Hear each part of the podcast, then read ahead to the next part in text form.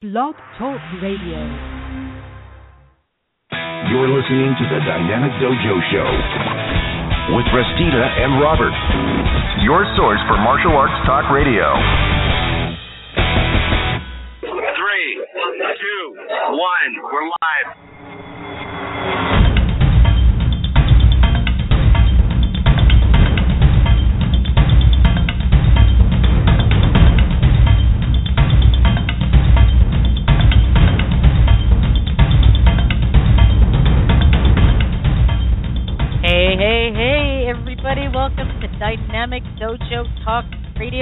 Rosita and Robert. It is the 22nd of November, and I am here at the helm with my brother in the martial arts, Sifu Robert Deal. Hey, Bob, how's it going over there, man? Good. Mike, you know, it seems like I just saw you 48 hours ago. Yes, you did. 48 hours ago. Sifu Bob came up here to Seattle for a change. For a change. I normally go down there to Burbank. And uh we had a blast in the short couple days he was here. Uh, you know, we you went to the Needle, you went to the Space Needle, and uh we visited uh we what else did we do? We visited Bruce and Brandon Lee's grave site and paid our respect. And I took you to Dick's Drive-In. I, t- I took you to go get some Dick's. I got a, I got, I got a dick burger. Yes. Yep. And what else did we do? We didn't have that all that much time. I mean, there's so many cool places to go out here. So that means you just have to visit a little more often so that way we could, you know, slowly do the Seattle stuff. Oh, we went to the Pike Place Market. Right. Yes. We went to the Pike Place Market. So, yeah, you should visit a little more often considering considering I come down there a lot. Yeah. And this year it looks I like I'm going to be in California like what, twice in the same month again. Twice. Not to, not to see me. right. Once to see me and do Dragon Fest, and once for some other conference. Yep, for the PAMA Tri Organization Camp, and uh, we'll talk a little bit about that when we uh, get into our announcements and stuff like that. But it was fun. It was really cool. It was kind of uh, it was kind of weird, dude, because it was out of context. Because normally, I I associate seeing Bob and all my friends when I have to wear a T-shirt. so I'm here. I am seeing Bob, and I'm wearing, you know, my little neck scarf and a and a warm vest and wool. No doubt, right? And and Bob's wearing a sweatshirt, and, and of course, you know, it's like cold at night, uh, freezing your butt off and stuff. But but yeah, that was really fun. Um, but since we're on the subject, why don't we uh, just talk a little bit about the the screening that we did Yes. for the martial arts kid on Wednesday. So, what are your thoughts on the screening?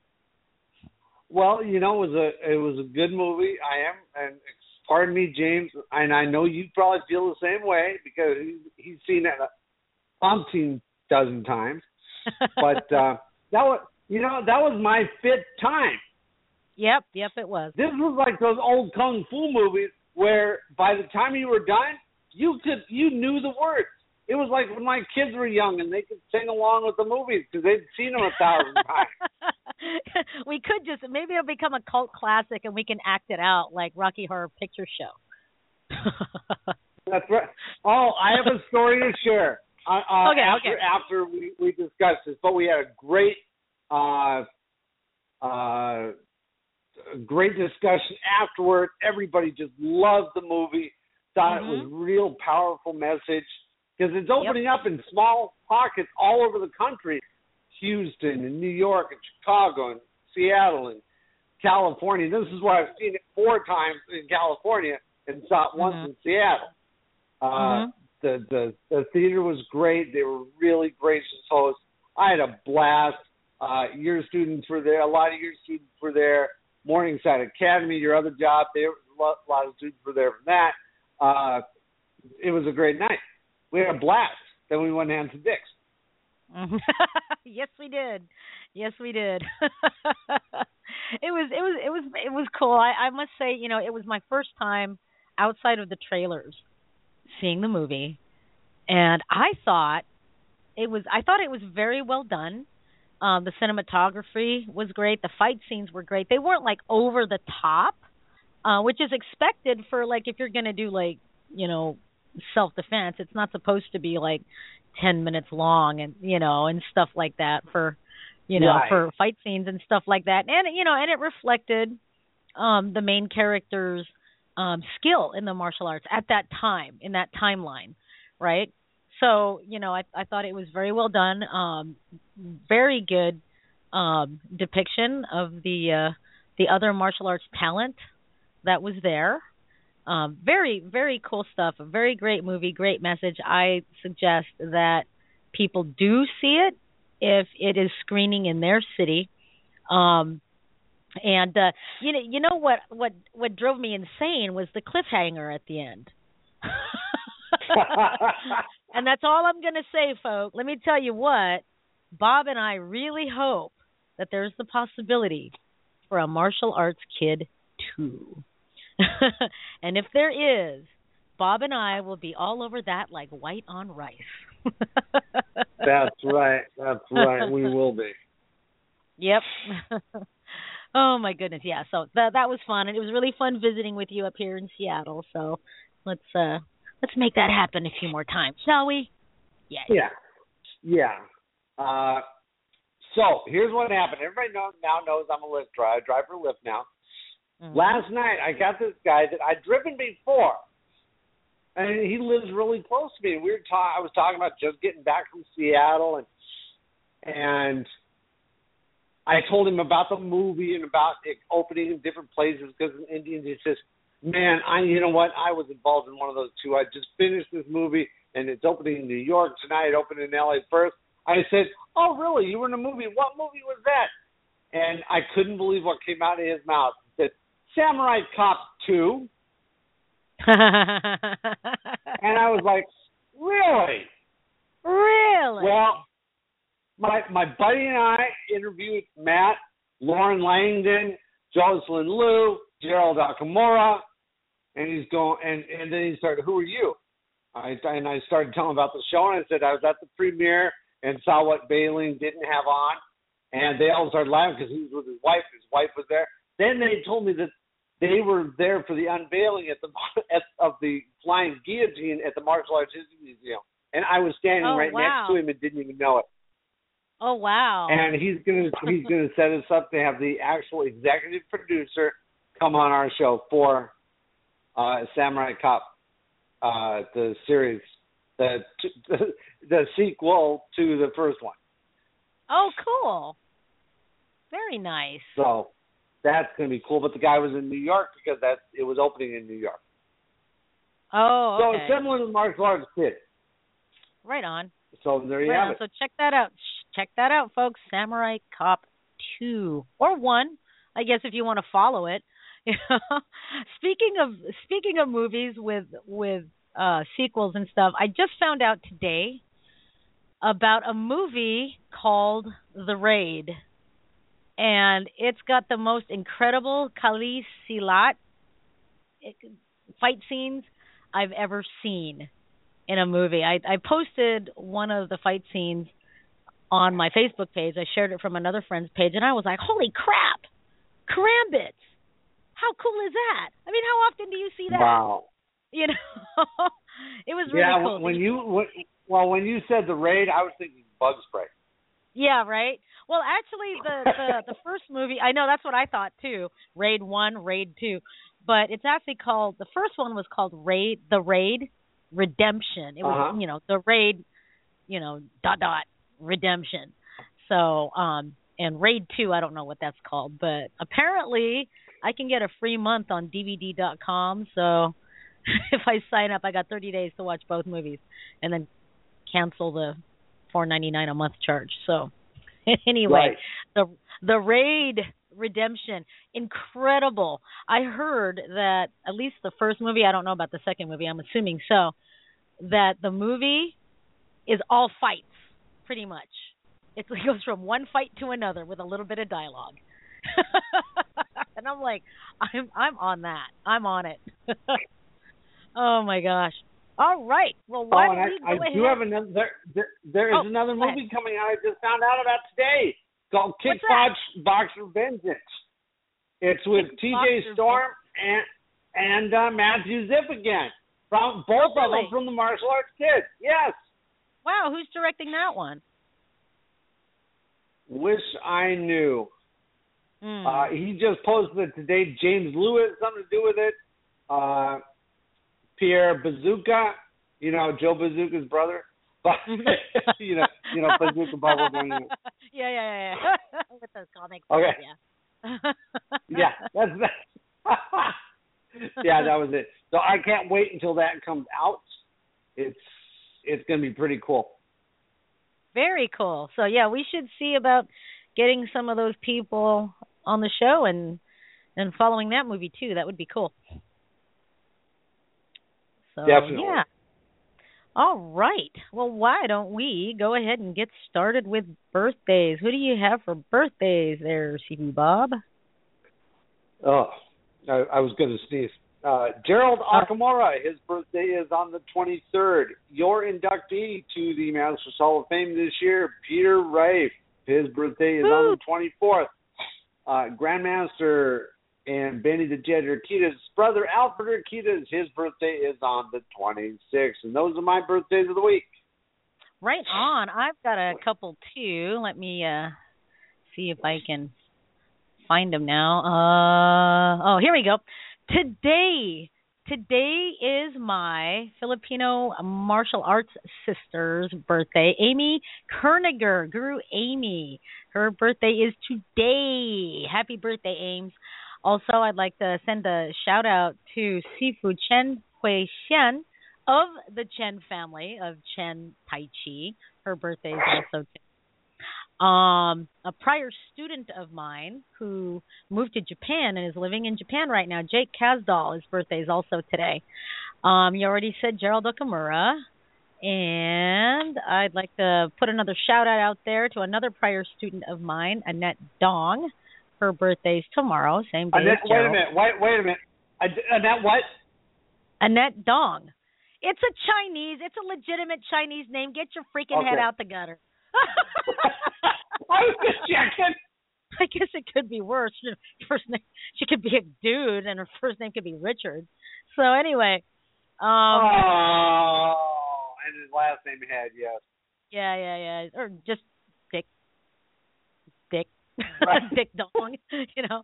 All right. So I want to send another shout out to a knife throwing uh, extraordinaire friend of mine, Randall Bo McNeese, who's made a lot of my knives. His birthday is on Tuesday, the 24th. Um, did you say Gerald Rivera? Or just No. Gerald Okamura? Okay, so Gerald Rivera Yes, also his birthday is on on Tuesday, the 24th. And who else do we got here? You already said Alfred Urquidez. And I think Oh, hold on. We got to do Saturday. I'm looking through Saturday. Oh, and a kung fu uh, friend of mine, Riza Bediones. Her birthday is on Saturday, the 28th. So for everybody having a birthday the week of today, the 22nd to I when was when was Saturday again? November 28th. This tune is for you. I wanna wanna wish you a happy birthday. I wanna wanna help you celebrate.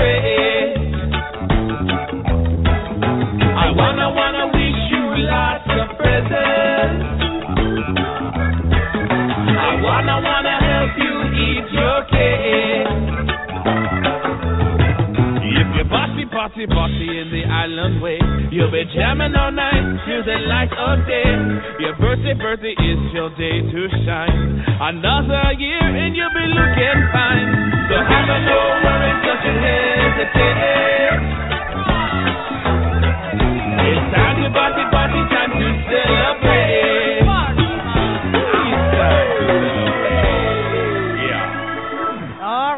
Happy birthday, everyone. Have a great birthday week.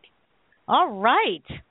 So, um, let's go ahead and get moving to some events and announcements. Do you have any events on your end there, Sifu Bob? Not this week. Okay.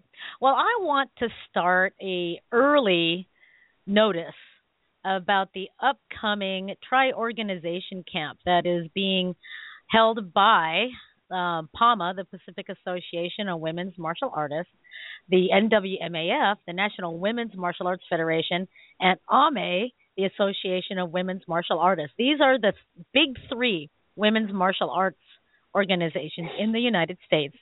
And um, this is going to be the first time in the United States that these three organizations are going to come together and throw a jointly run training camp. And um, we we have uh, the board of directors from each of the the organizations meeting uh, via email um, to help pl- to help plan out this camp so that way it's uh, beneficial to every uh, each of the organizations and, and to every attendee. Now, the camp is slated for July 20th through the 24th of 2016, and it's going to be held at North Central College in Naperville, Illinois. Now, how close that is to Chicago, I have no idea. I don't know anything about Illinois, but we we have some tentative estimates as to the numbers of people. Um, now, normally at PAMA, we average anywhere between like 150 to 200 attendees just in our camp. NWMAF and, and AME average about the same. We are we are predicting an average of about five to six hundred people attending this camp. This is gonna be Wow. awesome. This is so gonna be awesome.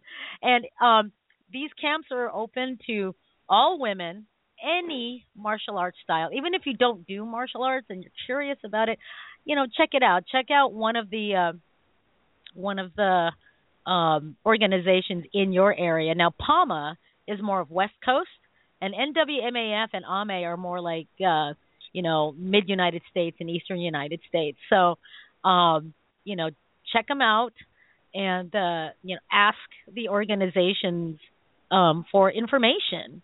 If you're if you um, like for example if you want to attend and you don't have experience and stuff like that you would be welcome. And uh, each of these organizations are very supportive in their own right for uh, women and teen girls that are trying to find a martial art or are looking for um, an activity like martial arts to to to help them find their power again or to enhance the power that that they already have. So July 20th through the 24th, 2016, in North Central College, Naperville, Illinois. So, and uh, we're going to keep announcing this like up until up until the time. oh man.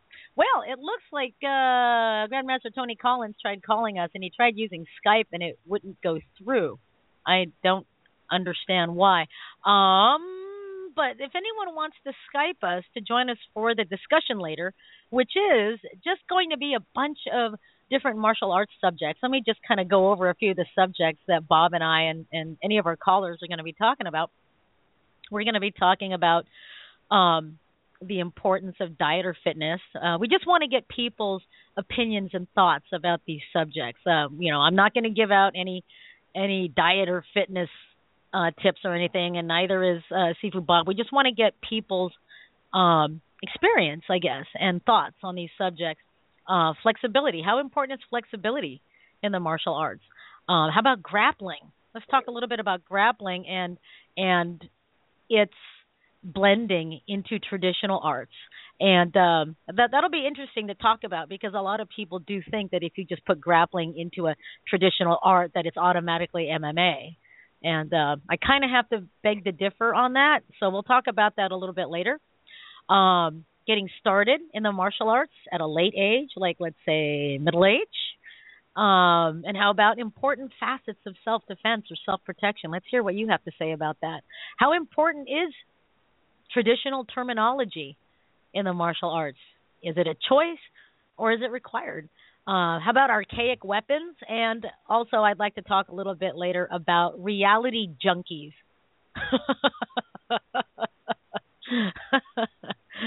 so, we'll be talking about that in a little bit.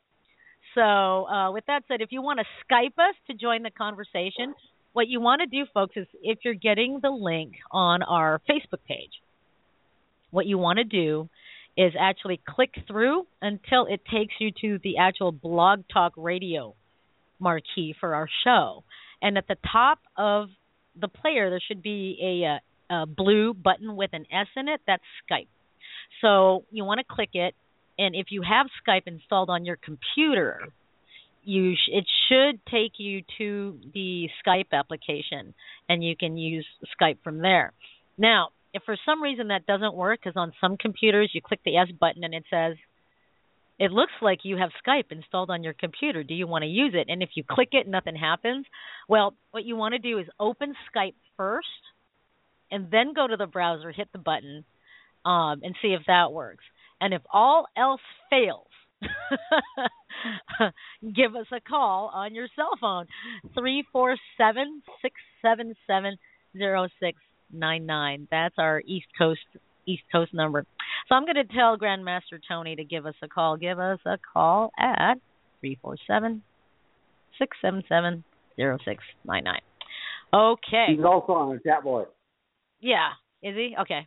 Cool, cool, cool. Yeah. All right. Well, with all that said, uh, before we get into our main discussion, let's move on to our other news. So let's go on to health news. Now, now, Bob, have you ever have you ever joked around with buddies like, you know, uh, I'm just allergic to exercise whenever you have like a, a bad workout or something. I'm just allergic to exercise. have you ever done that? Well, well, I've done that with work, training, my my wife, my Oh. my the, the my friend who lives in Seattle, uh, my Uh. coworkers. It's too bad that you're allergic.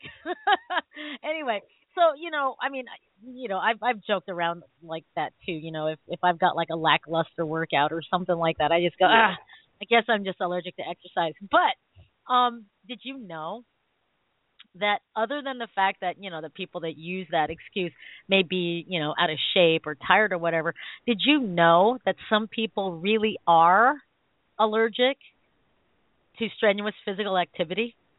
Did you know that? Really? I did. no. This is real. no this is for real. This is called exercise induced anaphylaxis. Yep, the same anaphylaxis you can get if you eat something that you're allergic to or get stung by a bee and you're allergic to bees or something. Like wow.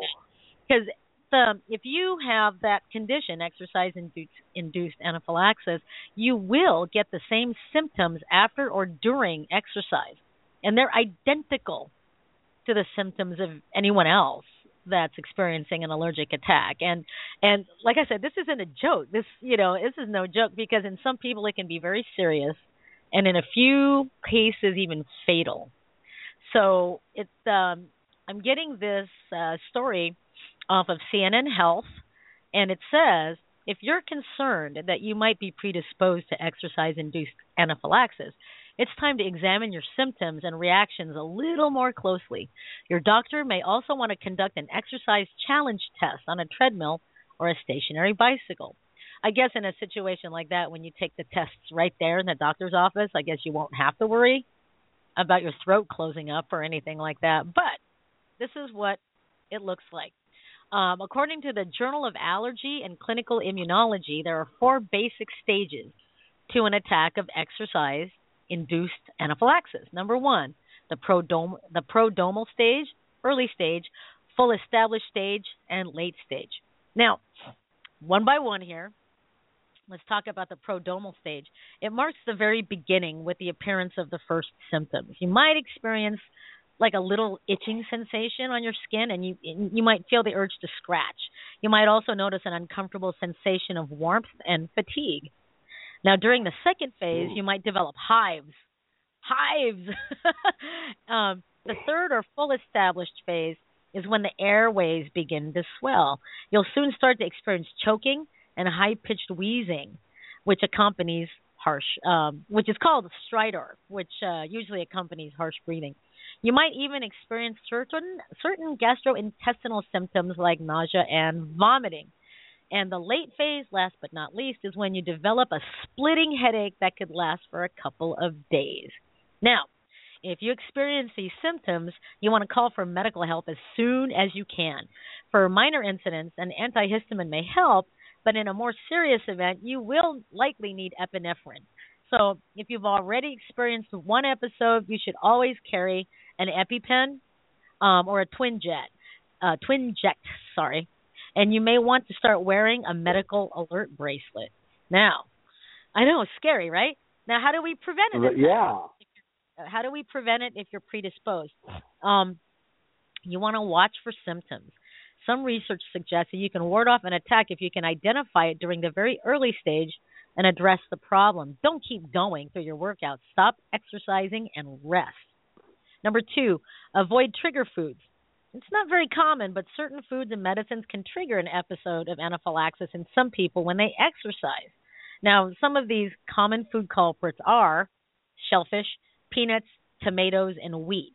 Now, by itself, how, however, the food doesn't cause the anaphylaxis, but the exact mechanisms and prevalence haven't been well established yet.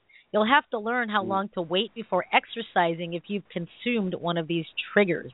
Addi- additionally, the American Family of the American Academy of Family Physicians suggests that you might be better off waiting 4 to 6 hours after eating before exercising, even if you don't have a particular trigger food. So, that's weird, right? I mean, you know, you might not be allergic to shellfish or peanuts or tomatoes, wheat or gluten or whatever, right? But if your if your body has this condition, if you eat it before you work out, you will get anaphylaxis. Isn't isn't that weird? Okay. Wow, that is strange. It is. Um, number three, skip the over the counter painkillers. All right. Um, non steroid anti inflammatory drugs and aspirin seem to trigger anaphylaxis in some people during exercise. Number four, take an antihistamine.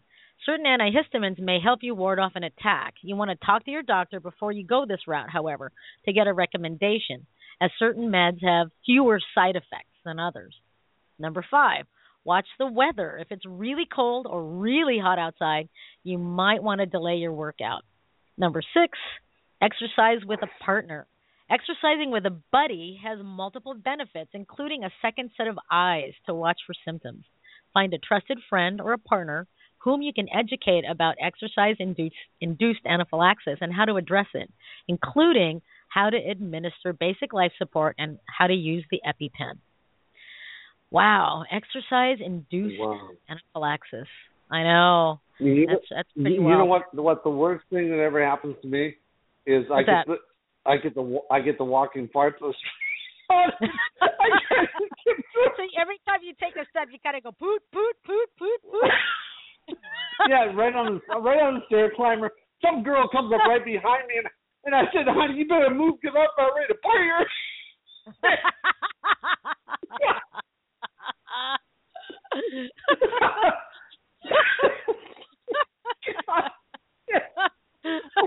I couldn't make it through it. My guy started crying. I was holding it in so bad. yeah, you gotta you gotta Sorry. watch those holding it in, man, because then you know then you'll shart. no sharting for you. Anyhow, no, I mean. on a serious note, though, I mean, you know, a, a lot of these allergies um, can also be developed because um, I remember back in the late 90s, I got stung by a bee for the very first time. The very first time. And uh, when I got stung by this bee, um, I was doing a demonstration outside uh, at a festival, and I got stung, and I flicked off the the bee, but it left its stinger in its bag, right? And I was like, holy, and I'm like walking around and like going, what do I do, right? and these EMTs came up and they're like, ma'am, are you allergic to bees? And I said, I don't know. This is the first time I've ever been stung. And they're like, you're going to have to sit down. And I'm like, well, I'm up next. Uh, well, you're going to have to delay your performance because we have to we have to uh, monitor you. Uh, can you sit here for 10 minutes? So I'm like, okay, I'll just go last. So I sat there for 10 minutes, and they're like, well, you look fine, so you can go perform. So I perform. Everything's great. Well, a few months later, um, I used some chapstick, which I've never been allergic to at all. I mean, that's all I used, and it made my whole face break out. And then uh, about another six months later, six to eight months later, um, I managed to get some uh, uh, what do they call the air freshener uh, on my back because I had sprayed it in uh, sprayed it in the school, and I was wearing a tank top, and I felt some of the drops go on my back, and it made my whole back break out into just incredible nasty hives, and it's crazy at all the stuff that affects me now that I wasn't affected by, and so now I'm actually uh, paranoid about using anything that's um, like paraffin based, like uh, like uh, or beeswax, right? Um, or even Uh-huh. getting stung again because I don't know if I'm gonna need epinephrine if I get stung again. I I don't know. I mean, the only way to find out is to go a, to a doctor and go, okay, here we go. You know, let's get stung by a bee and find out. You know, and and that's the scary Right. part is like I don't, the only way you can get an EpiPen, or one of the only ways you can get an EpiPen, is through um, prescription. And unless I have a history of that, I can't get an EpiPen. So it's kind of like a a weird, you know, uh, double-edged sword. It's like, well, I can't get an EpiPen, but what if I get stung and I do go into some weird shock? You know, I, it, it's weird. So, but so I guess allergies can develop. All right. Well, we have someone calling us on Skype. I'm assuming. Yeah, so let's I'm grab just, him before he goes away again. Yeah, I know, He's- right? He's coming on and leaving us, right? You're right. All right. This is a Skype Hey, call. Tony. Hey, Tony. How's it going? Tony, is that you? On Skype? Can you hear me? Skype. Is this Like- considered Skype? Yeah. Yes. This is Skype. Yes. Oh, You this show is up weird. as I, Yeah. Welcome oh, this is weird because I called you off of my uh my inbox on my um uh email. Oh. Huh. Weird. Okay. Oh, I Yeah, know that's what what I that is. said. I didn't know this was that- considered that Skype. Huh, no, that's I guess it's not Skype. Well, Skype a lot of times will um will introduce callers as area code 111 number Ah. one one one one one one one, right? So that's normally Yeah, that's I uh, gotcha. normally Skype. Um but um what it can also do is if you've got like Skype click to call on your computer and you click a number and you call it, then it then it is Skype. So um I just I just remembered that. so anyhow, it welcome probably Tony. is Skype in some way, shape, or form. Thank you very much. I appreciate it. Yay. Yay, thanks for joining us. So, yay, we're a little bit later we're going to be talking about some of these uh martial arts subjects. So, but let's move on so we can get to that. So, let's go on to Weird news. Right, Bob, what do we got This- for weird news? This comes out of New York City. A man in New York City was arrested on Friday after police say he terrified shoppers by swinging a samurai sword at an Apple in an Apple store. Footage of the incident shows the man, yeah, at an Apple store, shows footage of a man of the man walking down a glass staircase in Man- in the Manhattan flagship store, yelling and lunging in all directions while wielding a large weapon. Authorities identified the suspect as Su Chien, 30 years old, according to Pix 11. Witnesses said Hmm. Chien threatened employees for an iPhone and counted out loud as if he had a bomb. Nancy Birnbaum, who lived in Manhattan, was in the store around 4 p.m. when the suspect began to make a scene. Isn't that a little weird, man? Yeah. he could have just gotten shot. Yeah, right? oh my gosh. Wild. So, that is it for my weird news. how about some news? Okay, so we know celebrities are a little strange, and I've got my own celebrity story today that came up. But Khloe Kardashian. Now you've heard of of uh, uh, staph infections, correct, Sifu? Right, right. Staph infections are pretty much a virus. It's like a bug. Yeah. Well, Khloe Kardashian says the stress in her life was a big factor in her contracting a very dangerous infection staph. It's not hard to read between the lines. Khloe says the staph was exacerbated by stress. Hmm. No doubt she's talking about the fact that her husband Lamar Odom was at death's door among OD at a brothel. Khloe Hmm. believes she contacted staph at Cedars Sinai Medical Center in LA where Lamar had been laid up. Cedars Ew. acknowledges it's possible to get staph at the facility, but says the instant there is lower than the national average at hospitals. Khloe, who says, pay attention to your bodies, sound advice. Then, you know, Mhm. it starts off with stress caused it to she caught it in the hospital. Well, which is it? I know, right? exactly. wow, weird. Weird, weird, weird. Weird. And it, it just I mean staph staph you guys that's I mean that can be really ugly. I mean, you know, if you get like a staph infection on your face and you start breaking out like really nasty, it's it's it's awful. It's it's it's oh, I had awful. one on my on my leg a couple of about six years ago. It was horrible. Yeah. Yeah, and these staph infections, folks, can manifest in different ways. It, it could be, it could look like a rash. It could look like you're undergoing puberty again, you know, with really bad acne Right. and stuff. Or it can manifest as as a large boil on your neck. I had one about like ten, ten, like eleven, twelve years ago, and uh, I was like, "What is that? That that lump under my neck?" And it just kept growing and I had to get it lanced, and it was just the nastiest thing ever. And I had to take antibiotics and stuff like that because I, I, I just made myself dry heave. Well, that's funny because you you know what the lump on your neck's called? Your head.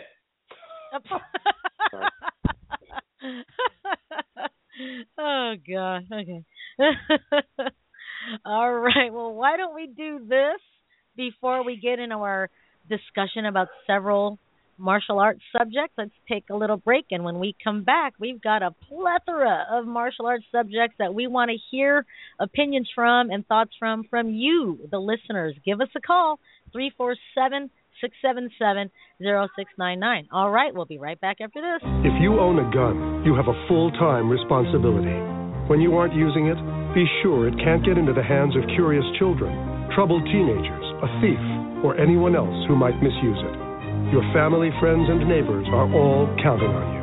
Remember, always lock it up. For more information on firearm storage safety, visit ncpc.org. This message brought to you by the National Crime Prevention Council, the Bureau of Justice Assistance, and the Ad Council. Dear parents, much of what we learn in this world comes directly from you. Whatever your message is, it will become part of us forever.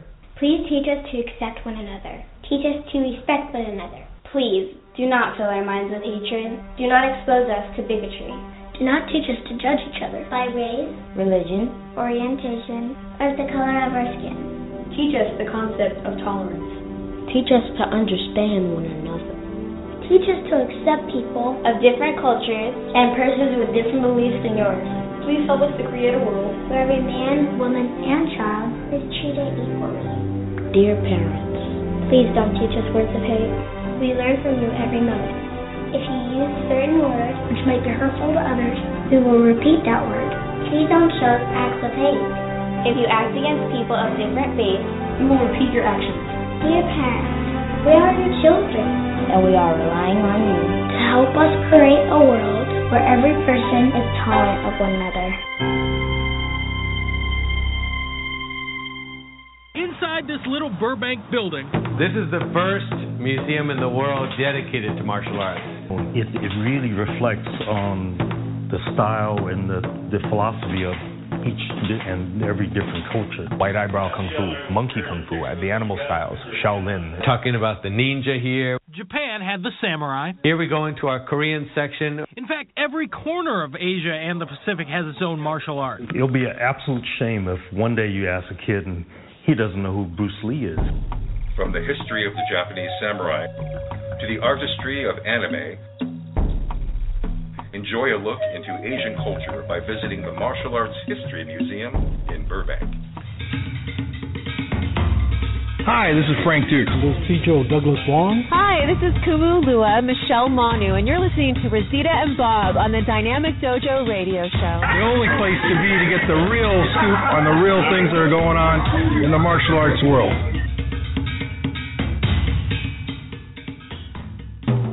Do you have an idea for a guest or a topic that you'd like to hear on the Dynamic Dojo Talk radio show? If you do, you can email your suggestions and ideas to Dynamic Dojo Radio Post at gmail.com or you can also post it on the Dynamic Dojo Facebook page. You're listening to the Dynamic Dojo Show with Rosita and Robert, your source for martial arts talk radio. Okie dokie, and we are back. If you're just now tuning in, this is Dynamic Dojo Talk Radio with Rosita and Robert. Our phone number here is 347 677 0699. And today we are joined not only by Sifu Bob, my esteemed co host, but we also have Grandmaster Tony Collins joining us for this uh, fun little discussion. And we're going to be talking about several subjects today. We're just going to throw out some subjects and just kind of rap about it a little bit. And we want to get your thoughts. Um, we're going to start off with um, the subject of diet and fitness and how it pertains to martial arts. So um, I'll go ahead and start with this. I uh, when it comes to when it comes to martial arts, you know, you know what's funny is that people when they find out that I'm a martial artist, this is what they assume.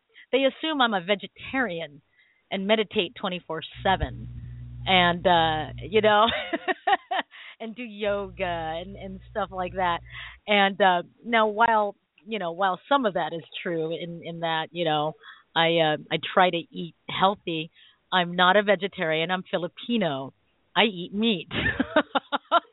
So, so you know and, and i've got no qualms about you know uh about uh eating lechon which is the whole roasted pig and uh and stuff like that. Um and fat you know i i i love you know fatty meats and stuff like that. However you know i do watch my fat intake. It's not like i'm going to eat bacon every day or you know fatty meat every day or anything like that. I i i do try to keep very mindful of that.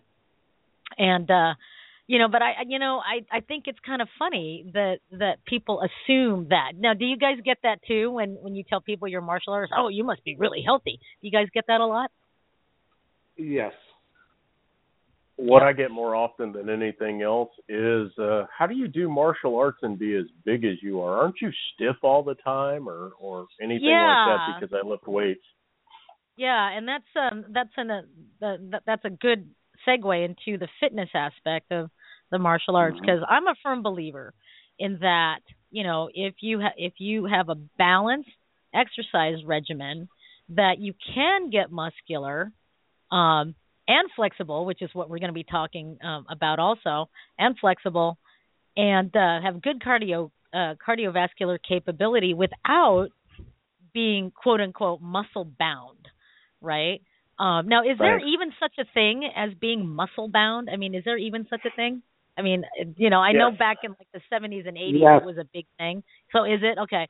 So if you're like Yes. Arnold Schwarzenegger big and you don't stretch or do anything else, it is possible to be stiff and slow and stuff like that, right? Okay.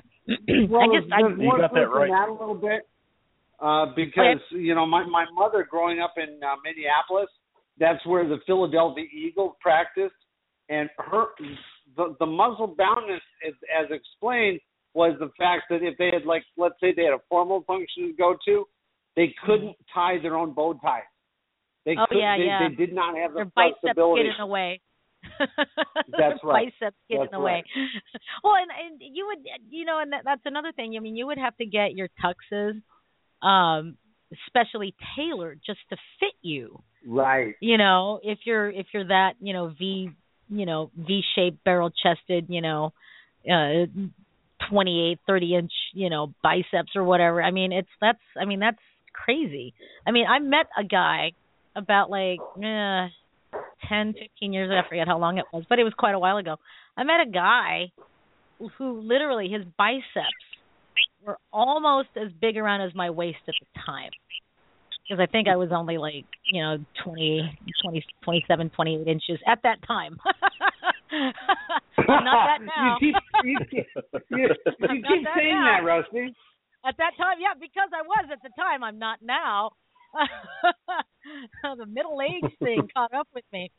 But um, but the uh, I I and I couldn't I couldn't help but like stare at his arms the whole time. It was at a it was at a seminar and we all went out to eat afterwards and I'm like, "Okay, dude, how do you how do you what you know, and it wasn't that he was like shaped like Franco Columbu or anything like that, right? I mean, Right. it wasn't that like Right. always ripped. He just had big arms. He was strong too. He did lift weights, but he wasn't like ripped. He was just big. And I just couldn't believe how how big he was and he's like, "Well, there's a downside to this." Um, you know, he said that for him, no matter what he did, um, as far as stretching and and stuff like that, he literally he literally couldn't he had a hard time putting shirts over his head, t-shirts, you know, tying his tie, you know, adjusting his coat, you know how you lift your lapels up and then kind of pull them up or over and stuff like that. And I'm like, "Really?" You know, and uh so I took a pen and I and I put it um in the crook of his elbow and I'm like, "Okay, can can you squeeze that?" And he barely moved his arm and he squeezed it. His arms got in the way, right? And I'm like, "Dude, really? So why do you do this?" And he's like he's like, "I just lift weights. It's not like I take, you know, muscle milk or anything and I all I do is I lift my weights. I'm very balanced about it, but this is this is how it turned out and and I guess some people are just genetically, you know, inclined. And I'm like, holy crap. You know, even in my even Yeah. in my prime when I was working out and lifting and and running every day, I found that I was not genetically inclined for that. No Like- kidding, really. no, I'm yeah, shocked. not enough, not enough testosterone. Yeah, not enough testosterone. But um, but yeah, it's uh, you know that that I didn't know. So thanks for thanks for clearing that up because I thought it was just a myth. Because I have met um, um, a lot of bodybuilders that can do the splits and are very flexible. Um, and can tie their own tie and stuff like that. So, you know, and they're big. Um, so I don't know. I guess maybe it it just depends from person to person, wouldn't you think? Kind of. Could be, yeah. Yeah. All of Very that cool. takes time when you're bigger. It really does. I mean, when I was a teenager, I was into bodybuilding real big, and and I actually got huge. I got 320 pounds at eight percent body fat, and I could not do everything that everybody else could if I didn't stretch all the time. But that was it. I mean, I began every workout with a stretch. I ended every workout with a stretch, and even if I could or couldn't drive the vehicle I was in because of the pain that I was in, the muscular, you know, tension and pain uh, from the pump and stuff, uh, I would still go home and stretch even after that. So I kept myself flexible. But you have to actually do that. You have to keep flexible because you're getting that big, or e, you just won't have it. You won't be that flexible at all. Mhm. Got it. Great great advice. So what about diet, you guys? I mean, you know, as I mentioned earlier, I'm a meat eater and I I love fatty meat and stuff like that and I'm not a I'm not just a vegetarian. Uh what do they call it when you eat a little bit of everything? What do they call that? I forget. Omnivore. You are omnivorous okay. or an omnivore. There we go. No, Um, th- actually, actually, Rusty, I think that's called a seafood diet. If you see it, you eat seafood it. I eat. That's kind of what I was thinking when she was mentioning the meats and stuff and the fats and stuff going down. I'm sitting there thinking, you know, I've heard of what you eat, and I'm I'm even looking at that going, oh no, you can have that. That's so you. I thought I was Oh God, you Tony! were- Oh God, Tony, you suck. oh, I don't. No, I've, I've gone on her Facebook and her and Pam going back and forth with you know eating the entire chicken and stuff, and I'm like, what? Ate the whole bird? As in the whole, The whole bird. bird. Its face? What? There's not that The much meat bird, on its yep. face, but the whole bird and chicken feet. See? Chicken feet. It's just a lot of like you know, like gelatinous cartilage. It's awesome. Anyway, anyway, I mean, but yeah, but you know, on the same token, you know, I think that as martial artists, if we're going to, um, like tout or teach a lifestyle of, you know, being good to yourself and others and stuff like that, then yeah, you know, eat healthy. Um, but but what do you guys think about going the extra mile and doing like all of the supplements and the and the timing your meals and weighing your meals and keeping track of your calories and stuff like that. What what are your guys' thoughts about that? I'm too old for that crap. I'm with him. I used to. I'm done doing it. Uh, I, I I honestly have to say I'm not that disciplined anymore. I've tried it a couple times just over the past uh, like five six years uh, that I was trying to go ahead and get back into it, and I, I could get huge, but I can't get really ripped because well I like pizza and other things, and uh, I found that out the hard way, and I'm comfortable with who I am and how I am, and uh, so uh, I'm good as far as that's concerned. Uh, I don't have a cardiologist. I don't have need of one yet, thank goodness. And so, uh, as far as going that extra mile to measure everything out, weigh everything out, stuff like that, um, if you're going to be a top-notch bodybuilder or a top-notch anything, yeah, you're going to have to do that.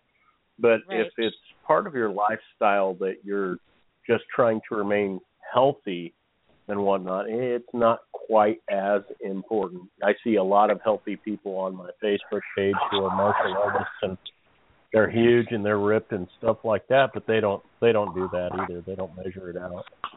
hmm Yeah, I was gonna say the same thing as you, Tony, in that you know if if you're going to be like a professional anything, you know, if you're gonna be uh, you know committing like six to ten years of your life to professional competition, whether it's bodybuilding or uh, martial arts tournaments, you know, fighting, MMA or whatever, then yeah, you know, you do you do have um you know that other thing going for you and that's like the the reputation of being that fighter or that you know wushu champion or whatever right um you know cuz Right. cuz I, I i i went through like about 10 years of like chicken fish vegetables you know the whole 10 glasses of water a day type thing and stuff like that just so I could keep at that what Master Hong called good shape. And what she meant was not necessarily the physical fitness part, but the shape of an Asian wushu person, right? You know, fit and Mhm. lean. Um, so for about 10 years, that's what I did. And then when I retired because of the injury, I, I, I, literally kind of, I'll admit, I used it as an excuse to go, oh, wow, I can do whatever I want now, right? I can drink beer. I can, I can eat whatever I want and this and that. And uh everything was fine until I turned like 42. and then, and then every and then I was like, "Oh, what's going on?" So, but you know, I hear you, you know, I I want to say that I'm too old for that, like measuring out all my stuff, but you know, I I'm I'm guessing that most people will know when they're going to be overeating or overindulging in unhealthy food practices. So, that's just my take on it. So, so yeah, awesome. So I want to remind our listeners out there uh, about our phone number three four seven six seven seven zero six nine nine. We are throwing out just some discussion subjects out there, and we want to hear your thoughts on these subjects. We uh, we are currently talking about diet, fitness, and uh, how those play out into martial arts as well as flexibility. I mean, how important is flexibility? Um, so let's um, kind of move on a little bit and let's talk a little bit more about flexibility. So, why don't we start with Sifu Bob? Bob, you, what are your thoughts on flexibility? Is it important? Is it only important if you have a goal? Uh, what are your thoughts? No, it's it's very important, especially for bodybuilders, to keep their muscles lean and not bulk up so much. Uh, if you're in a kicking art, taekwondo, wushu, taekwondo is very, very important that you Mhm, that you mhm. stretch. Uh, I know I've got to stretch more, but my back is just so far gone with the herniated disc and things like that because I've been working out for so long that I've got to push myself to do it because it's very it's more important that I stretch right now than any other time in my life. Exactly, exactly. And you know, it's it, it's funny that you should mention that. Is that you know when I was doing wushu, I was able to to drop in a left leg front split. Uh, right leg, eh, not as good, but a left leg front split, which is what a lot of contemporary wushu routines um, consist of, right? You jump up in the air and you land in these splits.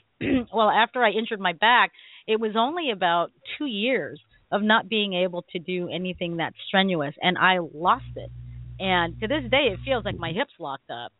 You know, I can get down, but there's there's that like, you know, six inches that I can't push past for some reason. And I've tried, I've tried. You know, I'll even sit in a split stretch or do all these other pre stretches to open my hips up a little bit, and if it just feels like why are why are my hip bones in the way? and um you know and i was told by um a uh, sports sports medicine practitioner that um like you said bob it's very important to stretch now uh, because as we're getting older you know our muscles don't heal like they used to i mean if we you know tear a muscle or sprain a muscle we it takes us a little bit longer to heal and if we don't stretch other parts of our body will compensate for it namely our back our knees and our shoulders right especially the back Right. um, right. yeah i noticed that if i don't stretch my hamstrings if i go like a week without stretching the hamstrings i can feel my literally starting to pull and ache because because my legs aren't you know there so something has to make up for it um and if you're doing martial funny you mention that. Re- remember the other night when we were doing jab cross hook or jab cross uppercut hook? Uh, Right. If I would have done the hook like I or the uppercut like I used to, where I actually lifted my body off the ground uh-huh when I I did that push at the end, man, my Uh-huh. back would have felt that. Oh, yeah yeah so it has, your body has to compensate. Yeah, your body has to compensate, and if you're extending your hamstrings like that, and and you hadn't done it in a while, then something's gonna gonna have to like compensate, and that would be your back, and you'd be like, you know, I have to take you to Harborview Medical Center. I know he's got a flight right? to catch, but he he needs some he needs some pain relief. Give him a shot in the back, he'll be okay. Right. So now I want to let all the listeners out there, especially people that are new to martial arts, and, and any of my students um, that are listening, and, and I want to get some um, tips from you guys too for your own students and anyone that's listening. When it comes to stretching, people, um, you know, please make sure that you, uh, if you if if you have a goal of like, let's say, uh, getting into a, a full V sit, you know, with your stomach on the ground or something like that. Okay, so if that's your goal, um, you know, there's a lot of great resources on the internet for exercises to build up to it because you know it's it's one thing to stretch a muscle and it's another thing to prep the surrounding muscles to prevent your muscles from splinting because if you splint and you try to stretch through a splint eh, you're not going to get anywhere. Now what's splinting? Well splinting is your antagonistic muscles tightening up to prevent the muscle that you're trying to stretch from stretching. It's a protective mechanism. It's you know, it's just something that our bodies naturally do so that way we don't rip our hamstrings right off of our hip bones. you know, it's just Right. something that happens and you have to, you know, uh, look at these resources and, and tips on what to stretch before you stretch the main muscle that you want to work on and take it slow um i remember one of my uh classmates in karate uh dennis he went from not being able to touch his toes to being able to do a full side split and put his chest on the ground in about 6 months. Now granted this is when we were both like 16 and 17 but but it's still possible assuming that we're not so jacked up that we that our muscles, you know, will take like 6 months to do it. So whether it's 6 months or, you know, 6 weeks or even 6 days, don't rush it folks because if you tear yourself it's it's going to be as bad as if you know you tore yourself during a kick or something. You're not supposed to tear yourself during stretching. All right. So, uh, tips on stretching, flexibility, or fitness from Grandmaster Tony. How about you, Tony? Don't bounce. Don't For bounce. Yes, don't bounce. Don't bounce. Mm-hmm. Oh, I Don't see bounce. that so often that people when they're doing butterflies and stuff like that, I'm like, people, it's so much better for you if you place your hands on your knees and just push gently, not hard. You're not trying to add a whole bunch of pressure, but gently. I can still do butterflies where my knees touch the ground all the way. Mm-hmm. As big as I am, they touch the ground just fine without any assistance or anything with my feet as close to my body as they can possibly get. And it's because I didn't bounce. You don't bounce, you just add a little bit of nice pressure until you feel a tinge of pain, not that kind of pain that makes you want to go get aspirin. Mm-hmm. And learn Right, what good right. pain is. There's feel good pain and there's then there's that kind of pain that says you've done something wrong, stupid, back up. And do that. Mhm. Listen to your body very carefully. Back off if you have to back off. It takes time. It's not something that can just happen tomorrow. And that's Mhm. what balancing and stuff like that is all about. People think of flexibility and they think immediately, well, gee, I saw Superfoot Wallace do that the other day. Yes, well, Superfoot Wallace has been kicking for a long time. Exactly. And his favorite thing to tell people about kicking was if you want to be a proficient kicker, then kick. Take it nice Mhm. and slow, do it repetitiously, just do it and do it often. And that's the whole thing in a nutshell. We have to do it every single day or as often as we possibly can as far as flexibility is concerned. So keep it Mhm. that way, keep it nice and steady, a nice steady pace, and you will reach your goals. Otherwise, you will not. It's that simple. You will rip yourself. Uh, yeah, big time, horribly. Yeah. I've seen it. It's not. Right. It's not pretty. Mhm. What about you, Bob? Any tips about fitness or stretching? No, I was trying because to do a static stretch, not a ballistic stretch. The ballistic stretch are the, the bouncing, and I see this so often. And I've seen flexible people that like to bounce, and it's more more prevalent where they're start trying to touch their toes and they bounce to do it. You're not Mhm. going to gain any more flexibility, and you're going to injure yourself. Mhm. Well, I want to I want to tell our listeners a little bit of the difference between the bouncing part and then the ballistic stretching because I I think there are people out there that might get the wrong idea, okay? Now, um ballistic stretching, folks, okay, like Tony said, it's it's it's okay for people that are already flexible. Right? I mean, when they are bouncing or or using like sudden momentum to to stretch a muscle beyond where it it is right now, um, they're they're going ballistic, so to speak. They're going ballistic already to their normal uh, extended range, right? Now, if you can't touch Right. your toes and you do a ballistic stretch, you will rip something. And I think that's where the the the confusion is. A lot of people think that ballistic stretching will stretch their muscles, right? Uh, which it will, all right, to the point of breaking. Um, and you know there there's a safe way to do ballistic stretching, but then there's also dynamic stretching, and and a lot of people tend to like uh, think that they're the same thing. Dynamic stretching, kind of movement or a stretch. Let's see where I I had it. Oh, here it is. Um, a type. Then this is from FitDay.com. Um, it's a type of stretcher and movement that uses the momentum of a movement to complete its extension of the muscle group. So, like arm circles is considered a dynamic stretching, right?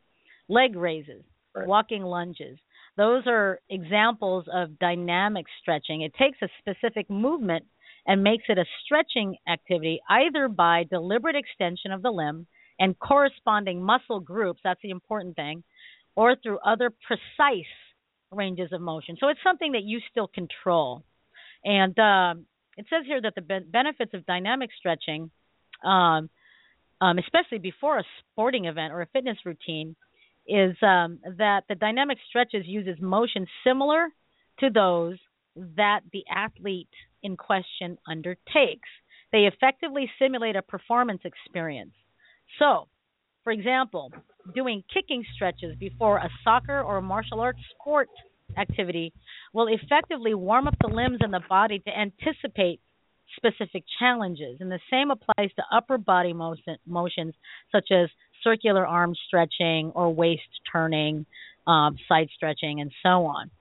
Um, and then, of course, there's static stretching, which is what we're talking about here right now, in that you hold the stretch for an easy for an easy count until you feel the initial uh, pull go away, and then you go for precise movements, millimeter by millimeter, to try and hold a slightly deeper stretch. Still very controlled.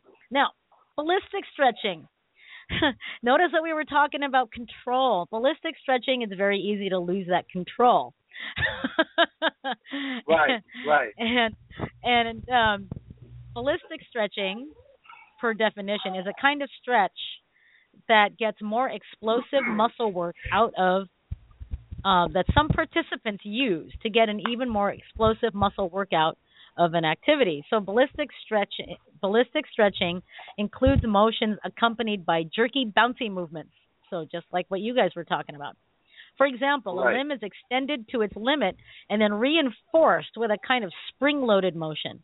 Ballistic stretching, though often effective, has been associated with a high risk of injury, which is why dynamic stretching or static stretching are better choices for those who want to use stretching as an effective warm up before or after a training session.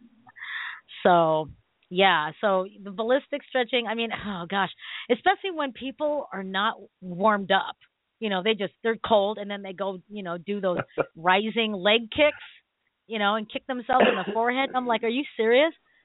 You know, I mean, I did that. I ripped my uh, my right hamstring away from where it attaches to your butt.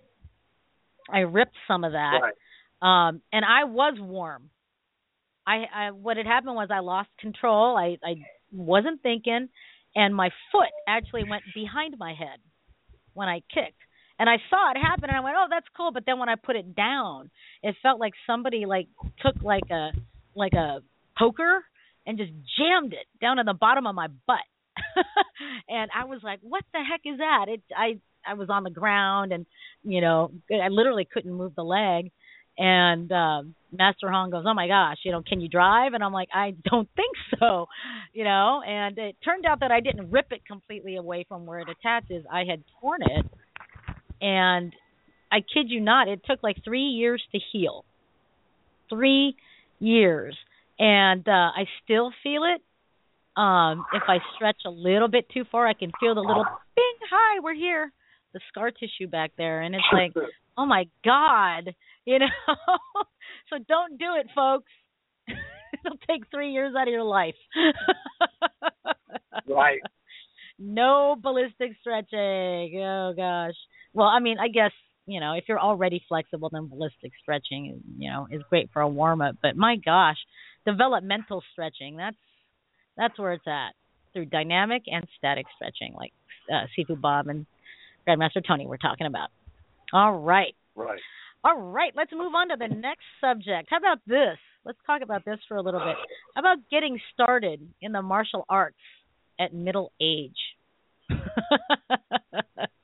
Some people actually get started learning martial arts in their 40s and even in their 50s. So, what do you think about that, Bob? I I think it's great. I think it's an amazing feat. Uh, Bob White just posted where he had a black belt get his fir- first dan in his 60s. Right on. I think that's an amazing feat. that is It's uh, it's like good for him. right on. You know, I I think I think it's great. I wish more people would do it. Cool. Good. Because, you know, I, I, I'm sure you've heard this too, right? You know, people will ask, you know, well, how old were you when you started martial arts? And, you know, all of us here right now started when we were little kids. Um, and, uh, it, and many of us do. Many of the other masters out there have started since they were little kids, um, and made it like a lifelong, um activity and a passion. So, and I think it's stuff like that that makes everyone think that you have to be a little kid to start. Um Right, which isn't true. right. So, um Tony, what about you? What are your what are your thoughts on getting started when you're older? Where'd Tony go? Tony? Tony? Tony? Did we lose Tony? Tony, are you there? He's probably I don't taking know. I- I don't have the board. like- Okay, I have the board. He's- Probably. He's, still on, but he's probably taking care of something. But um Okay. um my take on it is that, you know, I wish more people would do it also. Um and here are some benefits. I mean, uh we just we're talking about flexibility, right? Flexibility is one of the perks to getting into martial arts even in your middle age. It'll it'll increase your flexibility or at least enhance it. And balance. Balance is one of those things that goes away as you age. Um and uh and and same with flexibility and and it's so much so that I think some people actually just accept it as a normal sign of of aging.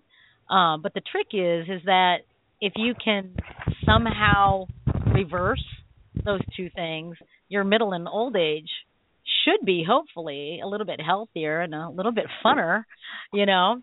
Um, now a British study, a British study showed that the difference in flexibility between practitioners of martial arts and non-practitioners was get this 114%.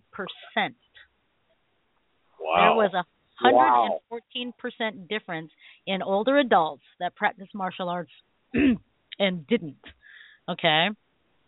And um and uh getting back to balance, uh we all know that a lot of um our our nation's elderly all over the world, not just in our nation, are injured and fall like every year, right? I mean, and you know, hip replacements, knee replacements and stuff. And and when we do get older, the healing process takes a lot longer. So if you bust a hip, you know, that's for a lot of people that's that's it.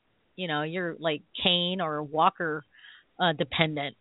Um now it's um it says here that martial arts are known for their ability to improve balance and in some countries they are actively encouraged for older people. Now, of course, Tai Chi is a great uh, choice for uh, for older people, but I have to put in a little caveat in there. Um, it's good for everybody. Just you know, I knew put that that- was coming because I always it's good for old people. We've had coming. this discussion. Yeah. Yeah, right? Yeah, no. And it, no, it's good for everyone. It's great for everyone. Um because it and um I should find a study about kids who do tai chi um in relation to like other fast arts. There was an article that um I read about like tai chi versus like uh baseball, football, soccer and fast styles of martial arts and and what the you know what the differences were in the kids' um sleep patterns and uh mental capability and uh stuff like that. I'll have to find it. Um but no matter what martial art huh? What's that? Well, yeah, it'd be huge. Right, right. Well, But, think about uh, it for just a second. If you if you take your time to reach up as you pick up a glass, to actually think for just a moment and let yourself pick up that glass really, really slowly, you're Mhm. developing a mind body relation that you wouldn't have if you didn't do that. You wouldn't have it at all. And if Exactly. you do that with a lot of things, like I do my I do kenpo slowly a lot of times, Mhm. it makes me incredibly fast. And people goes, wait, what? But Yeah. to do it slow means that your muscles and your mind become more balanced, become more in tune, and you get more out of it than you ever would if you did it fast. Uh, Ed Parker Jr. said it best when he said, take uh, short form one or any form that you know and move it slow. Now move it half as slow as what you just did and continue to try to do that until it feels like it's going to take you all day. And now you finally got the form down. Mhm. It's true. It's Yeah. true. It's uh it's uh the there was a I'm going to have to find that study also, but um the I read about a study that kind of measured like the uh synapse patterns um of people that practice, you know, slow anything, even if it's a golf swing, right?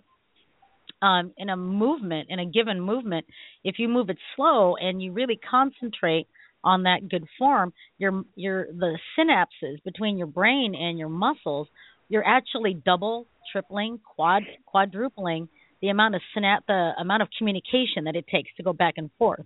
So when you're actually practicing it really slow and deliberately, you're actually practicing that motion like 500 times in just you know like right. one now, motion. Now let me let me ask Tony something though, Rusty.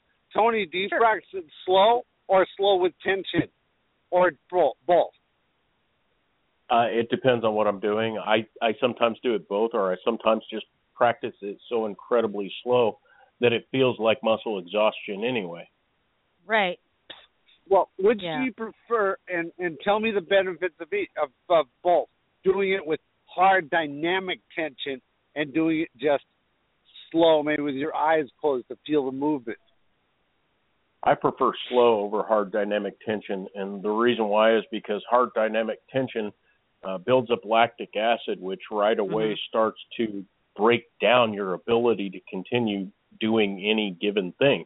Uh, lactic acid is your body's way of saying, okay, you got to stop this because you're silly. Smack. Yeah, but it's if basically you do it really super crap. slow, right? muscle yeah, poop. that's that's kind of it's what muscle it is. poop.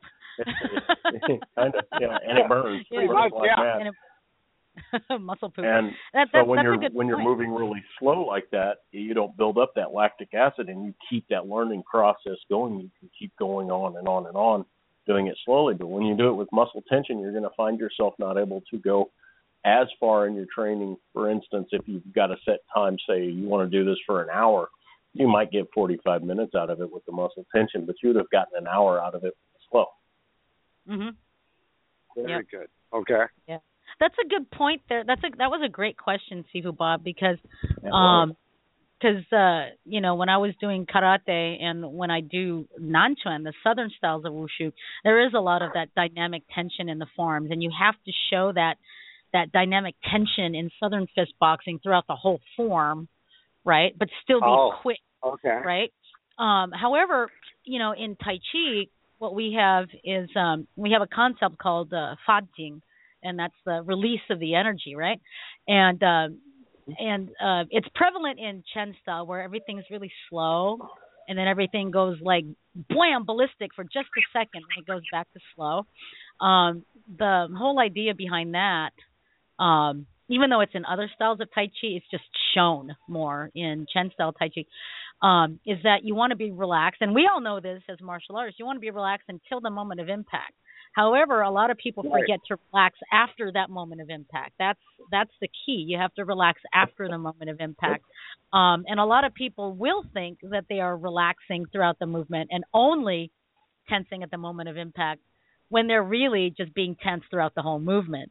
And the only way Right, to get right. past that, the only way to get past that, um, you know, misconception of your own movement is to practice it slow.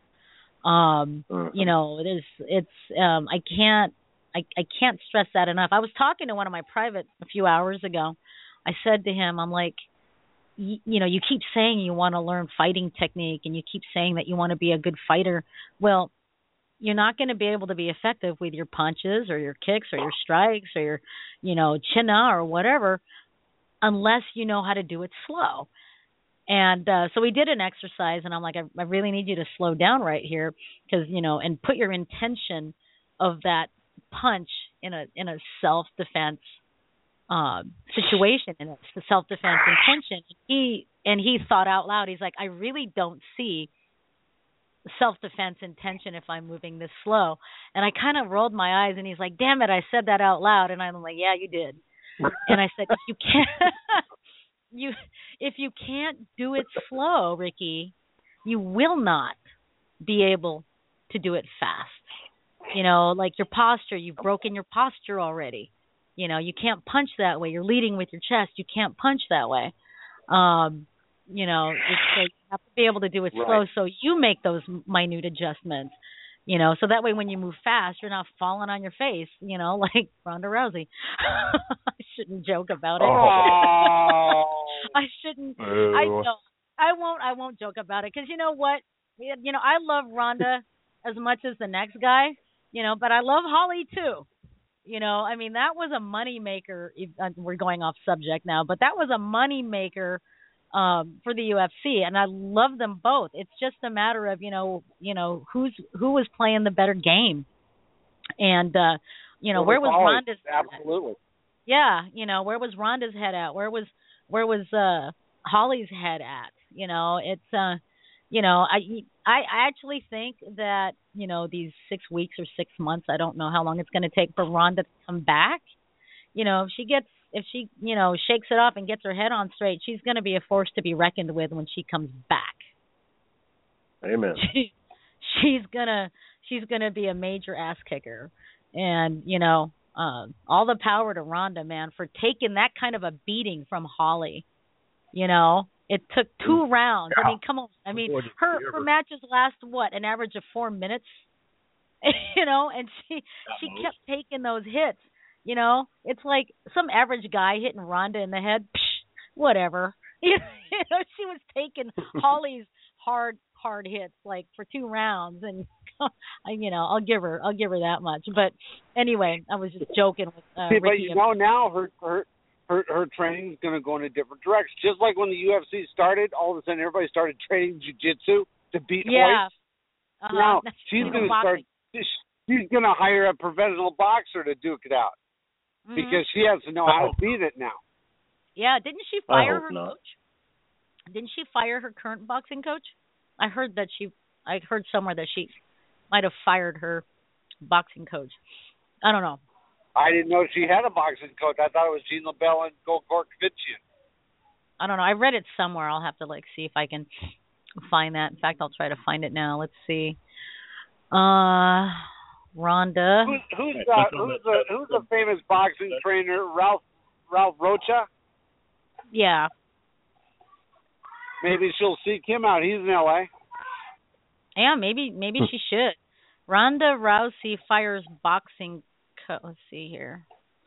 Um one of the most significant most drastic changes Rousey will make will be to fire her boxing trainer Edmond Tarverdyan. A decision that round that Rousey's mother AnnMaria De Mars believes she should have made years ago. Now, I wonder if Edmond knows this yet. He does now. does now. yeah. All right. So let's let's get back to the over forties.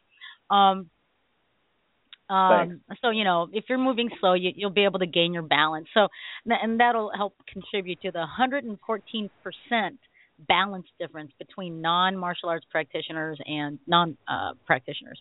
all right. Now, because of all this exercise that uh, that martial arts provides, it can also help with uh, your ability to fight disease. Um, let's see here. I have a Uh, question though for you, Rusty. What's that? Master Hong, Hmm. great martial artist, great instructor. How did Mm-hmm. she stretch you? She stretched me the old Iraq way.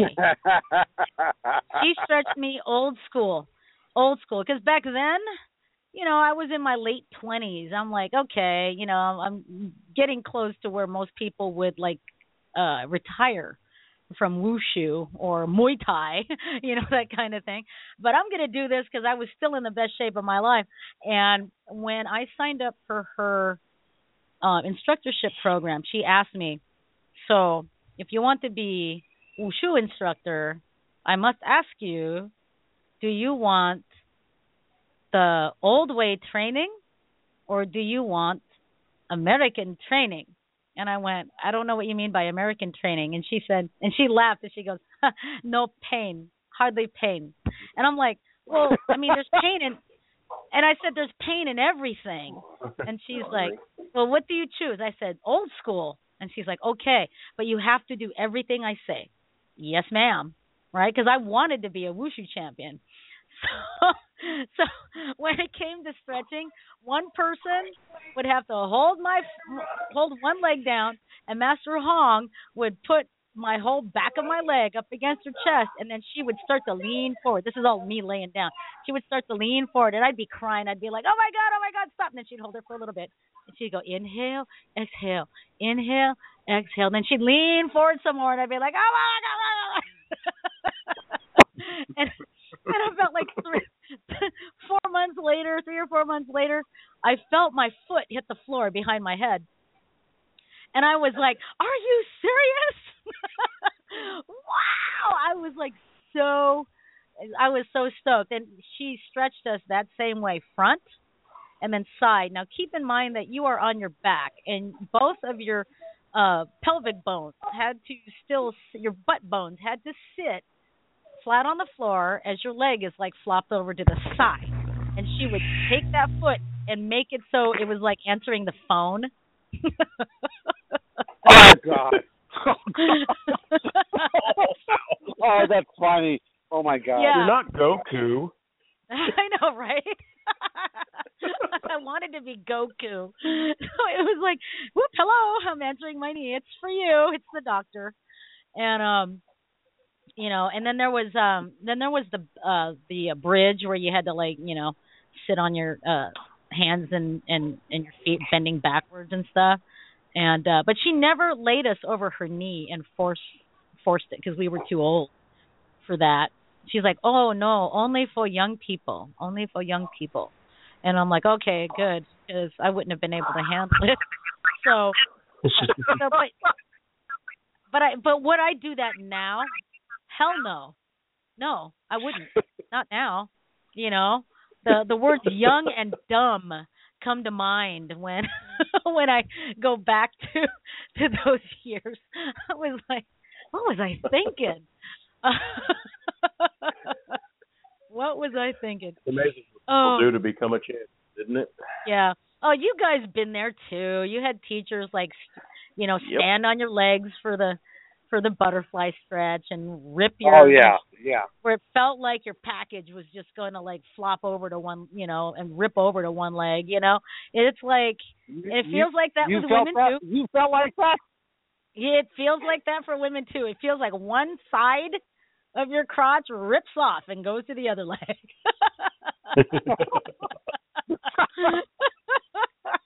God, you were so cool sometimes. all right. So don't. So that it goes all the way back to the flexibility, you guys. So for all of the middle-aged people out there, don't you know? Don't be stretching like you know, like the five-year-old wushu people with those ballistic stretches, because you, you you know you're not going to heal as well, and uh we we will rip ourselves, you guys. So you know, be careful out there, older people. All right, a little more benefits for for the uh middle-aged people.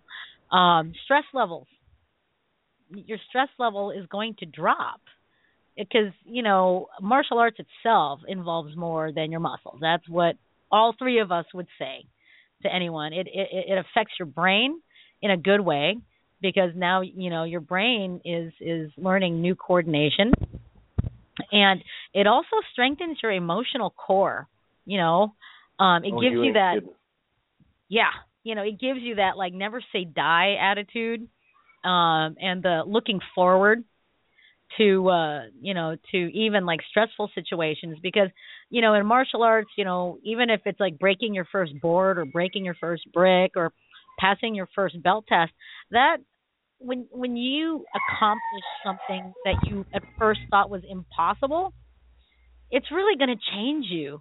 So you know and and it's never too late to experience that. Oh it sounds like somebody's not happy oh oh oh oh poor tony. Oh my gosh. I'm trying to cover Oh. up the speaker so you guys couldn't hear that. I'm sorry. no that's okay. It sounded like somebody was was not happy and it kind of made us sad oh Oh, uh, hey, Rusty, what's that? We just got a message from uh, Lady Lelaine uh, Reed, and tomorrow is Leo Fong's birthday. it is Yes, It's leo leo it is. Fo- well, how come it didn't show up on our thing I just ser- searched him, and I don't think he wants anybody to know. oh well we're gonna we're oh, gonna then you play done messed up. Yeah, well, we're gonna play him a song anyway. Here we go. Happy birthday to you, and may all your dreams come true.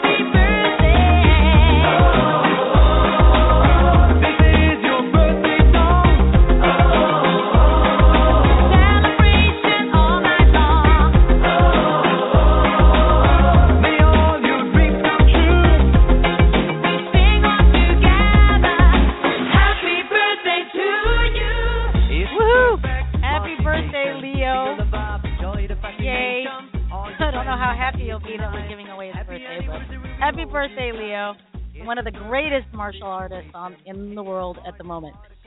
Right on. Okay, thanks, lady, for the heads up on that. Thank you very much. All right. Well, let's get moving on. So, there are a lot of benefits for getting into the martial arts. Even in middle age, you are never too old to start martial arts. Let's move on to our next subject. And one of my favorites is uh, facets of self defense and self protection. Yes. What do our listeners feel are some of uh, the most important facets or, or things uh, to consider when learning self defense? Why don't we start with Bob on this one? The most important facet, well, uh, some, facet of some. learning self defense. Well, Yeah. some. The most important though is basics. Basics, Mm-hmm. basics, basic. You're never gonna do an. I'm sorry. I, I appreciate the advanced techniques, but when it comes to self defense, the advanced techniques are gonna go out the window. That's right. No jump spinning Nope, butterfly it's kicks there. Nope. It's Right gonna be smash and grab and put them out. Done. Mhm. And a fight should and a fight does not last like it does in the movies. Ten minutes. It lasts thirty seconds, and those who hit first hit last. Mm-hmm. mm-hmm. Ask Ronda. Ask Ronda Rousey. you started it, damn it. I know. I'm sorry. Oh, that's a good one. What about you, Tony? We'll just I don't have much there. to add to that. That's exactly correct. Basics are the way, and uh, quick, decisive things. And remember, everything you do is a one-off. You can't you can't hit somebody because they grabbed your shoulder. You turn around, you get them right in the right in the throat, gouge them in the eyes, hit them in the nose, and then when they go to get back up, go here, grab my shoulder again. It's not going to happen that way. It's a one-off. Right. Yeah. and and you you stick to those basics because you know that those basics will carry you through the rest of what's going to happen here. But all the fanciest techniques or the greatest techniques that you have, they're there as a great teaching aid as to what you could do if this was happening in a perfect world. It's never a Mhm. perfect world. So always Right. know how to punch, always know how to kick, always know how to elbow, and know what your strong points are, know what your weak points are, and go from there. But everything must be quick, decisive, and to the point. Mhm. Definitely. I'll throw one out there. Um, awareness. You you know Oh, if if you want you if you definitely if you want to avoid a self defense situation, awareness is is your biggest uh biggest tool there. Um and uh uh, I kind of want to get into the self protection aspect because there is a difference um, for the for the folks out there that are listening. Um, so let's let's name off some other other tips out there for important facets of self defense. Let's go back to Bob. We'll just go around round robin here. Uh, no- Basics. Another, and you're right. Knowing knowing your surroundings, knowing Mhm. what's a threat. It's like one of my coworkers took a swing at me the other day, playing around because he knows I'm Mhm. martial arts. Oh, I expected a better reaction than that. And I said, "You were no threat." I said, "Do it again," and he did, and I came really close to pounding him in the nuts. yeah, you know, it, it, that that really amuses me when people start play boxing and stuff like that, and they're like, "Oh, come on, come on, well, I could have hit you," and I'm like, "You weren't anywhere near me. You know, you were already Mhm. extended. Yeah, you're nowhere near me. What? What? you get just the three inches closer, it's a different story." And then they then they kind of have to think about it, going, "Hmm, do we want to try that again?" No. That- Where that's do you a good guys point. hang out at that you get in these situations? Oh, it's it you know it's the smart ass students and you know and I was like God, there was a coworker that was dumb enough to swing at you. That was dumb. and and if I don't- I don't and if somebody and this goes to everybody else, if you know somebody's a martial artist, don't mess with them. I had one situation in my younger years when I was in my twenties. A, a waitress at a bar put her arm around my throat from behind, and this girl Oh. was an eleven. I mean, she was yeah, she was an eleven, and I armbarred her. I I twist twist lock one arm armbar her. Just as I was about to throw her, I let go when I saw who it was. mhm. Mhm. you know, So some people don't do that. So yeah, so yeah, don't don't turn on the tiger switch on martial artists, folks. I mean, I used to wake up Cheryl literally with a ten foot pole, literally. I mean, you know, if she would fall asleep on my couch or something like that, I would literally grab a staff and then I would tap her with it. Because the last time I came up to her to to shake her shoulder and stuff like that, she backfisted me right in the mouth. Pow! Yep. And then woke up going, "What? What? What?" And that just came from her her days living living on the streets and stuff like that, where you weren't really asleep, and you were always ready to fight, right? And um, I just got smacked in the mouth, and it was like, "Oh Lord, a ten foot pole, wake up!" Time for you to go home. don't, don't I have one similar to that. Yes. Yeah. Oh yeah, I have a student of mine who, uh, I when I first injured my back, I was taking all sorts of like pain meds, muscle relaxers, stuff like that, and they knocked me out. And every time he'd go to wake me up, he'd almost lay across me. And I'm like, "What Oh, are you man. doing?" And he's like, "You never know what to do with the Warriors, man. You just don't know." So uh, he'd lay across me, and uh, he'd try to pin my arms and stuff. And I was like, well, you know, big guy, like that on his neck, and he's like, he rolled right off of the chair and landed real hard. Like, oh my god! And I bit Uh, but Tony, he, he was just trying to spoon. I know, right? And he, should, he makes like two and a half of me too, so it's like, oh, he ain't a small guy. yeah. What's another? What's another uh, important uh, thing that you think? Uh, oh, okay. What's? I didn't do that. I think it was someone on your end there. I did. there, Tony. Yeah. Okay. Sorry, So, another uh, what's important another- thing. What Another important thing um, about self-defense. are you asking me this time or Bob? I'm asking you. Oh, oh, oh. Another Yeah. important thing about self defense, besides environmental awareness, which is really key. Mhm. Uh, know your limitations. Know, Ah, what, know what you can and cannot do. Because if you try to jump spinning back kick somebody and you can't jump spinning back kick, why? Then uh, that's not something that you want to try to use. Just because you saw it on Walker Texas Ranger doesn't mean that your body can handle it. So make absolutely certain that as you're going through your little self defense techniques, that whoever showed you whatever they showed you is not only knowledgeable, but it's something you can accomplish. If you're Mhm. 78 years old and you're about to be attacked by a 340 pound guy, you can't throw him. It's just Mhm. not going to happen for you. So, so know your limitations. Know what you can do as far as that self defense is concerned. And uh, environmental awareness also is a key in this too. That you can use your environment, as one of my students proved as he Mhm. moved out of the way of a punch, and the guy punched a little lip on the top end of his truck and just destroyed his hand. So that's always right a good on. thing too. Knowing Yeah. that you can move your head from side to side, bob and weave, which uh, apparently Ronda couldn't. There you go. There's one in Oh me no, for Ronda.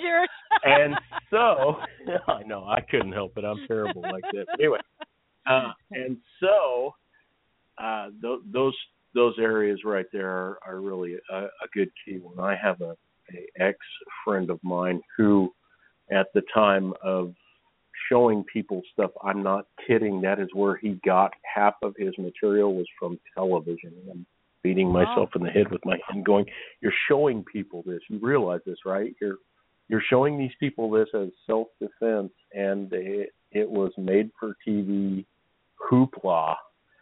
That that Wow. person that you got that off of wouldn't even do that in a real life situation at all. That's And crazy. those are big ones. Know know who it is that's teaching it. Know what you can and can't do, and know your environment. Mhm. Good one. Good one. I like that. That- That's crazy using TV stuff and teaching TV stuff. Oh yeah, I'm not even joking. I had just seen the program. I'm not going into what show it was, but I just saw the and I kid you not, he he started teaching it. Uh, this was at Washington State University. He started teaching it to Oh. a dorm full of young women, and I'm like, Ah. You're kidding, right? What a jerk. We just watched this 45 minutes ago, and this is what you're trying to teach them. Here, grab both of my arms so I can kick you in the face. That doesn't work. Yeah. Oh my God. Nobody's going to grab both of their arms like that. What a It's- it's jerk. not no. Oh man, that. I was so mad. That's that's why I said he was an ex friend because I was like, you know, I I can't even hang around with you. I I, I will kill you because you're going to get somebody seriously hurt. Right? And that's, That's crazy. yeah, that was the that was the road he was sending anybody and everybody down who listened to him, and, and he had people who actually would. And that's Wow. there. And again, know know who you're taking that self defense class from. Look them up. Make sure that they are on the up and up because he had nothing. I mean, he had no business cards. He had no dojo. He had no nothing. He just I didn't even know he did martial arts or claimed to do martial arts until you know several months after I kind of got to know him, and then next thing I know, he's out there trying to instruct people Yeah, with that's stuff that I just saw off the TV. and that's and that's crazy because it normally takes that sounds about right a few months of people thinking that they have it down when all they've really done is watched it you know and can just like talk talk their way through the technique and stuff like that and imitate really well and make themselves a black belt and all that other jazz All right, Yeah. i've got one more and then i'd like to get into uh, some of the other subjects before we run out of time um, this is more toward the women, since you were talking about, um, you know, self defense for women. This is primarily for women, but I guess it's good for everybody. Um, you want to be able to, after you learn your basics and you're, you know, you're uh, uh, aware of your environment and know your limitations and stuff like that, you have to be able to fully commit to if you're going to break somebody's nose to, to commit to striking it if you're going to thumb someone in the eye to commit to putting that thumb so far into the back of their head.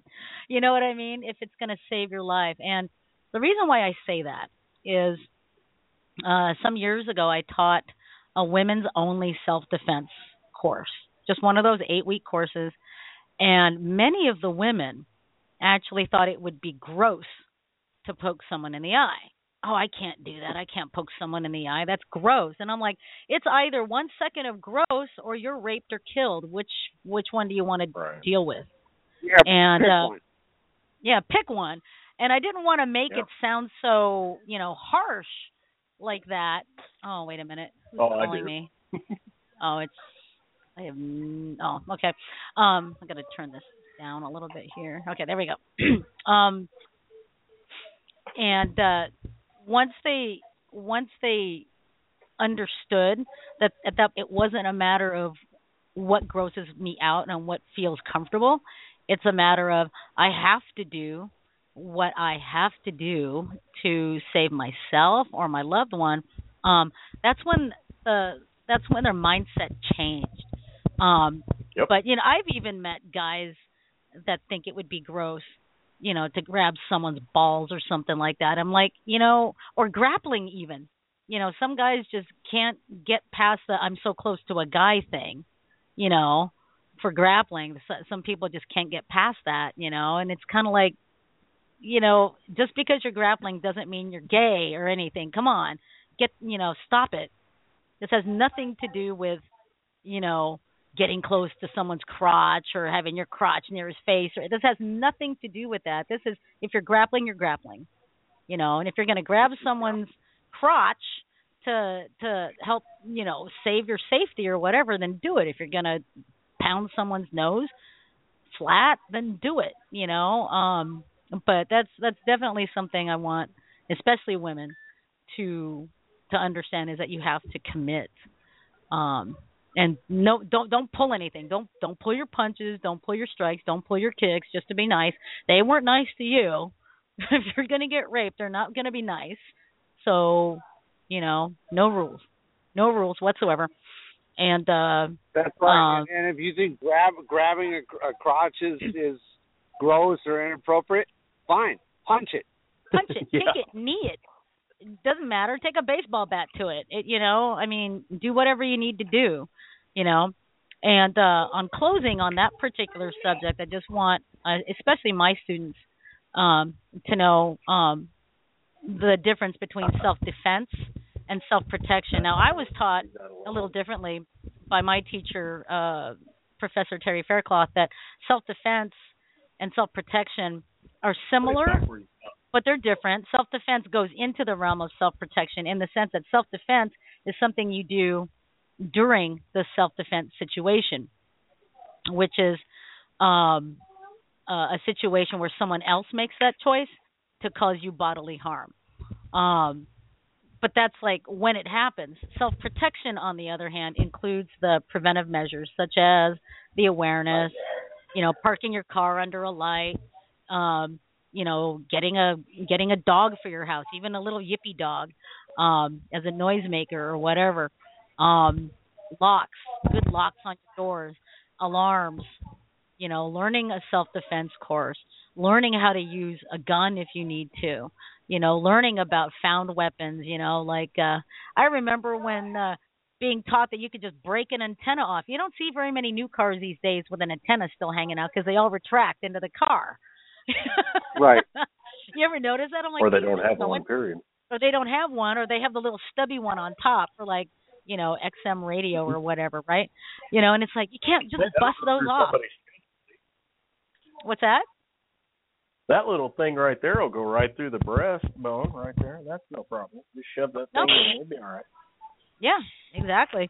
You know, so so anyway, I just wanted like people out there to kind of know that you have preventative measures too as part of your self defense. All right. Um, real quick, we've got about 10 minutes. Let's uh, briefly talk about archaic weapons in martial arts. Do you guys think that it's beneficial to learn old style weapons? Or should people just stick with knives and guns? Because I see too many reality junkies out there. All right, let's start with let's let's start with Tony, who loves weapons. Oh, absolutely. Uh, the the idea of starting with knives and guns in kenpo doesn't even come out. We start with uh, like uh, nunchucks, bow staffs, stuff like that, and I take it to the a much higher level than that because uh, every weapon leads into the next one. And as you're working with those weapons, when you do get into more modern weapons from the archaic ones, you have a better idea of what a weapon truly is. Prior to Mhm. being able to handle a knife, it's really good to know how to use a, a, a like an eskrima or something like that because already you learn the figure eights, already you learn this, that, and the other. You learn timing. You learn that hey, I have another hand. Check that out.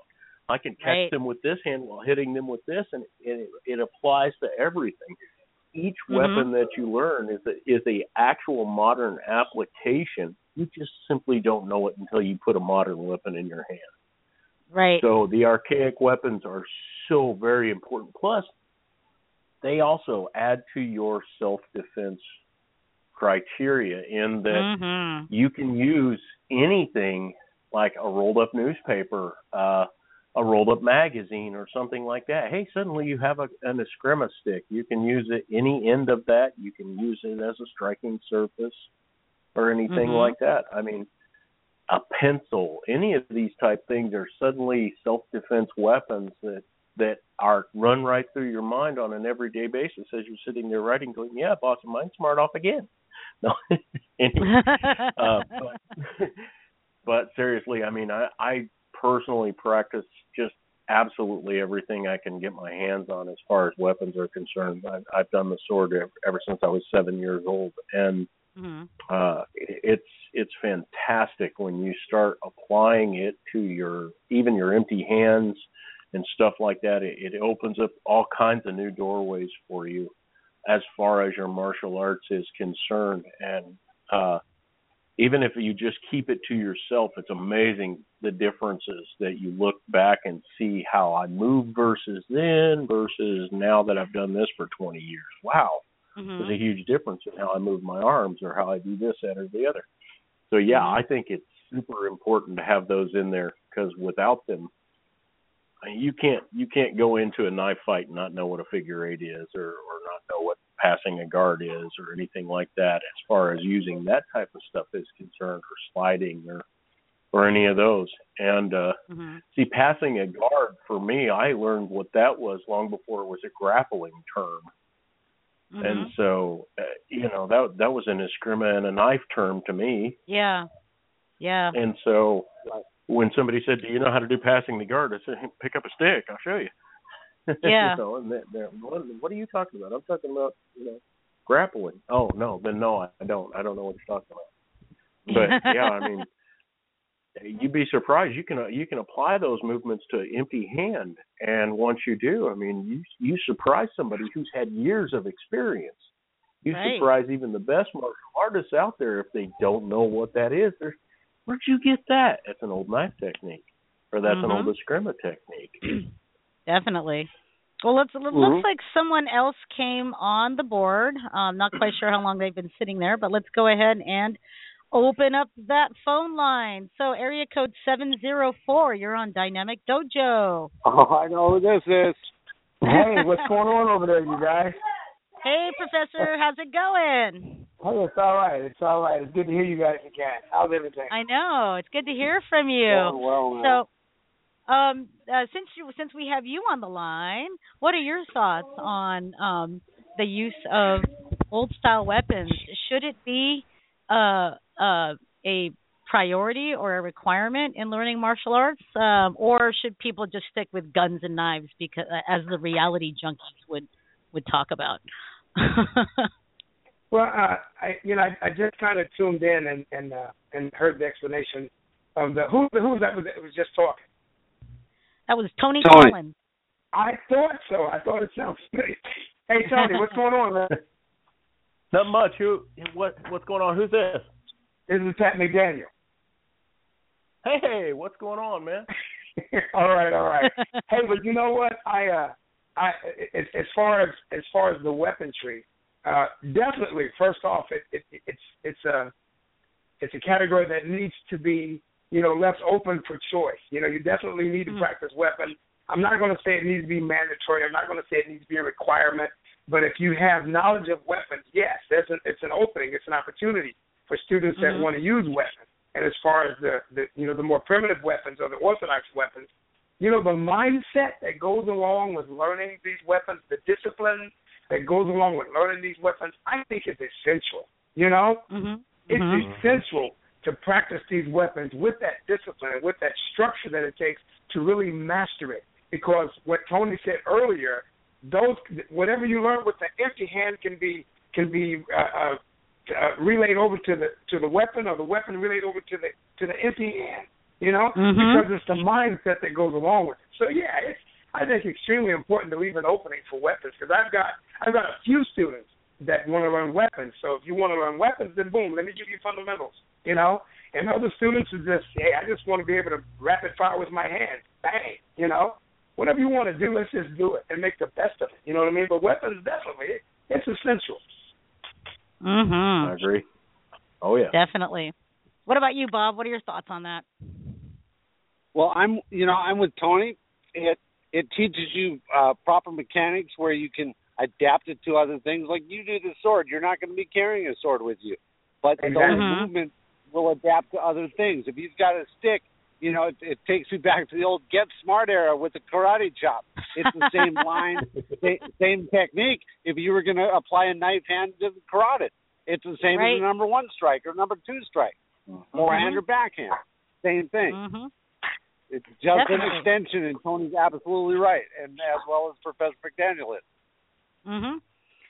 Very, very true. I can't right. um add very much to that um uh, because you guys pretty much said it all. I personally am also uh, a big fan of traditional weaponry for the same reasons. They give you a great foundation of uh, Exactly. body mechanics and a great foundation Right. of coordination and knowing where that weapon goes. Because boy, I tell you what, you know, the first time you hit yourself in the head with a three section staff, you're never Hello. doing that again. You know, and, and you Yep. become aware, you become aware of where things are outside of your outside of your own, you know, limbs. You know, like uh, Right, like you right, get an right. enhanced sense of proprioception and um uh culture behind that that weapon and and you know i've heard a lot of the reality based artists say well you're not going to carry a sword you know that kind of thing you know like like bob said you're not going to carry a sword you're not going to carry a tonfa or a pair of nunchucks or something like that No, no, no, i won't. You might you might carry the nunchuck. yeah you might carry the nunchuck because I've Yeah, I done that. I kind of have my own little pair of nunchucks right here. I've got like this thing called a Key Smart, and it's basically this like metal thing that you you can put your keys on, so that way it acts kind of like um kind of like a Swiss Army knife. You can just pull out whatever Right, key you right, want, Swiss Army knife, and it's heavy. And I've got like um I made this um paracord um key fob um that is waxed with a, a piece of dowel in the middle, and it's attached to um, a, a, a medium-sized uh, latch. So I've got like two heavy two heavy sides, and those are my keys. There's my pair of nunchucks right there. So the last Uh-huh. time some guy said to me, "You ain't gonna carry nunchucks," I pulled out my keychain, and I'm like, "Yeah, I can." And the problem with saying that you're not going to carry a sword is if you walk into my yard or if you look on my Facebook, you'll notice I have plenty of those. Yes, I have a yes. sword collection and I do practice, especially outside. Trust me, the Nevada PD know that very well. And uh so if you break into my house, all of a sudden you will see that I can wield one of those and with very good efficiency. Yeah, you know, my mom, my mom, she's so funny. I have like a uh, an extensive collection of uh, Asian swords too, from like Malaysia and and the Philippines and China, Japan, and stuff. And there's swords like hanging around everywhere in my room. And one day I couldn't find one Tai Chi sword. And I'm like, Mom, have you seen the Tai Chi sword that? Oh, you don't know what they look like. She's like, Oh, this one. And she put it like underneath her recliner and I'm like, Mom, what are you gonna do with that? You know, well if someone manages to break through that door, I don't care what I know. I'm gonna pick this know. up with both hands. They'll I'm gonna cut somebody's head off. And I'm like, You go mom. Let me find you a lighter sword though. You know? Mom, I can just see it. I come home and there's some dead guy on my stoop. Oh come And on, his you know for a fact all you'd be his doing is head, scrutinizing the cut. Right, you know. oh my god. So yes folks you know uh, weaponry it it has its advantages but are we against learning you know reality based weapons like firearms and and knives? Of course not you know. You know we No, we all shooting as much as the next person um but there is benefits to it. Now i wish we had more time. We've only got 60 seconds left of our broadcast. Um thank you so much tony uh, for joining us, and thank you so much, Professor Patrick, for joining us for the last ten minutes of our of our show. And thank No you, problem. Bob. Good to hear from you again, Also- Patrick. Hey Yeah, man, all right. Good, good to talk to you guys again. Yeah, well, we'll uh, keep uh, keep uh, tuned in to uh, the Dynamic Dojo Facebook page for any of the uh, future episodes that we might have. We, Right. we we need to like I need to get my schedule all um all wrapped up before uh uh before next week and next month actually. We need to get that all wrapped up. It's just been so busy we haven't been able to to do much. But all right everyone, have a great rest of the week. Have a great evening and have a great week. Likewise. See everyone next time. Bye bye now. Okay, bye bye.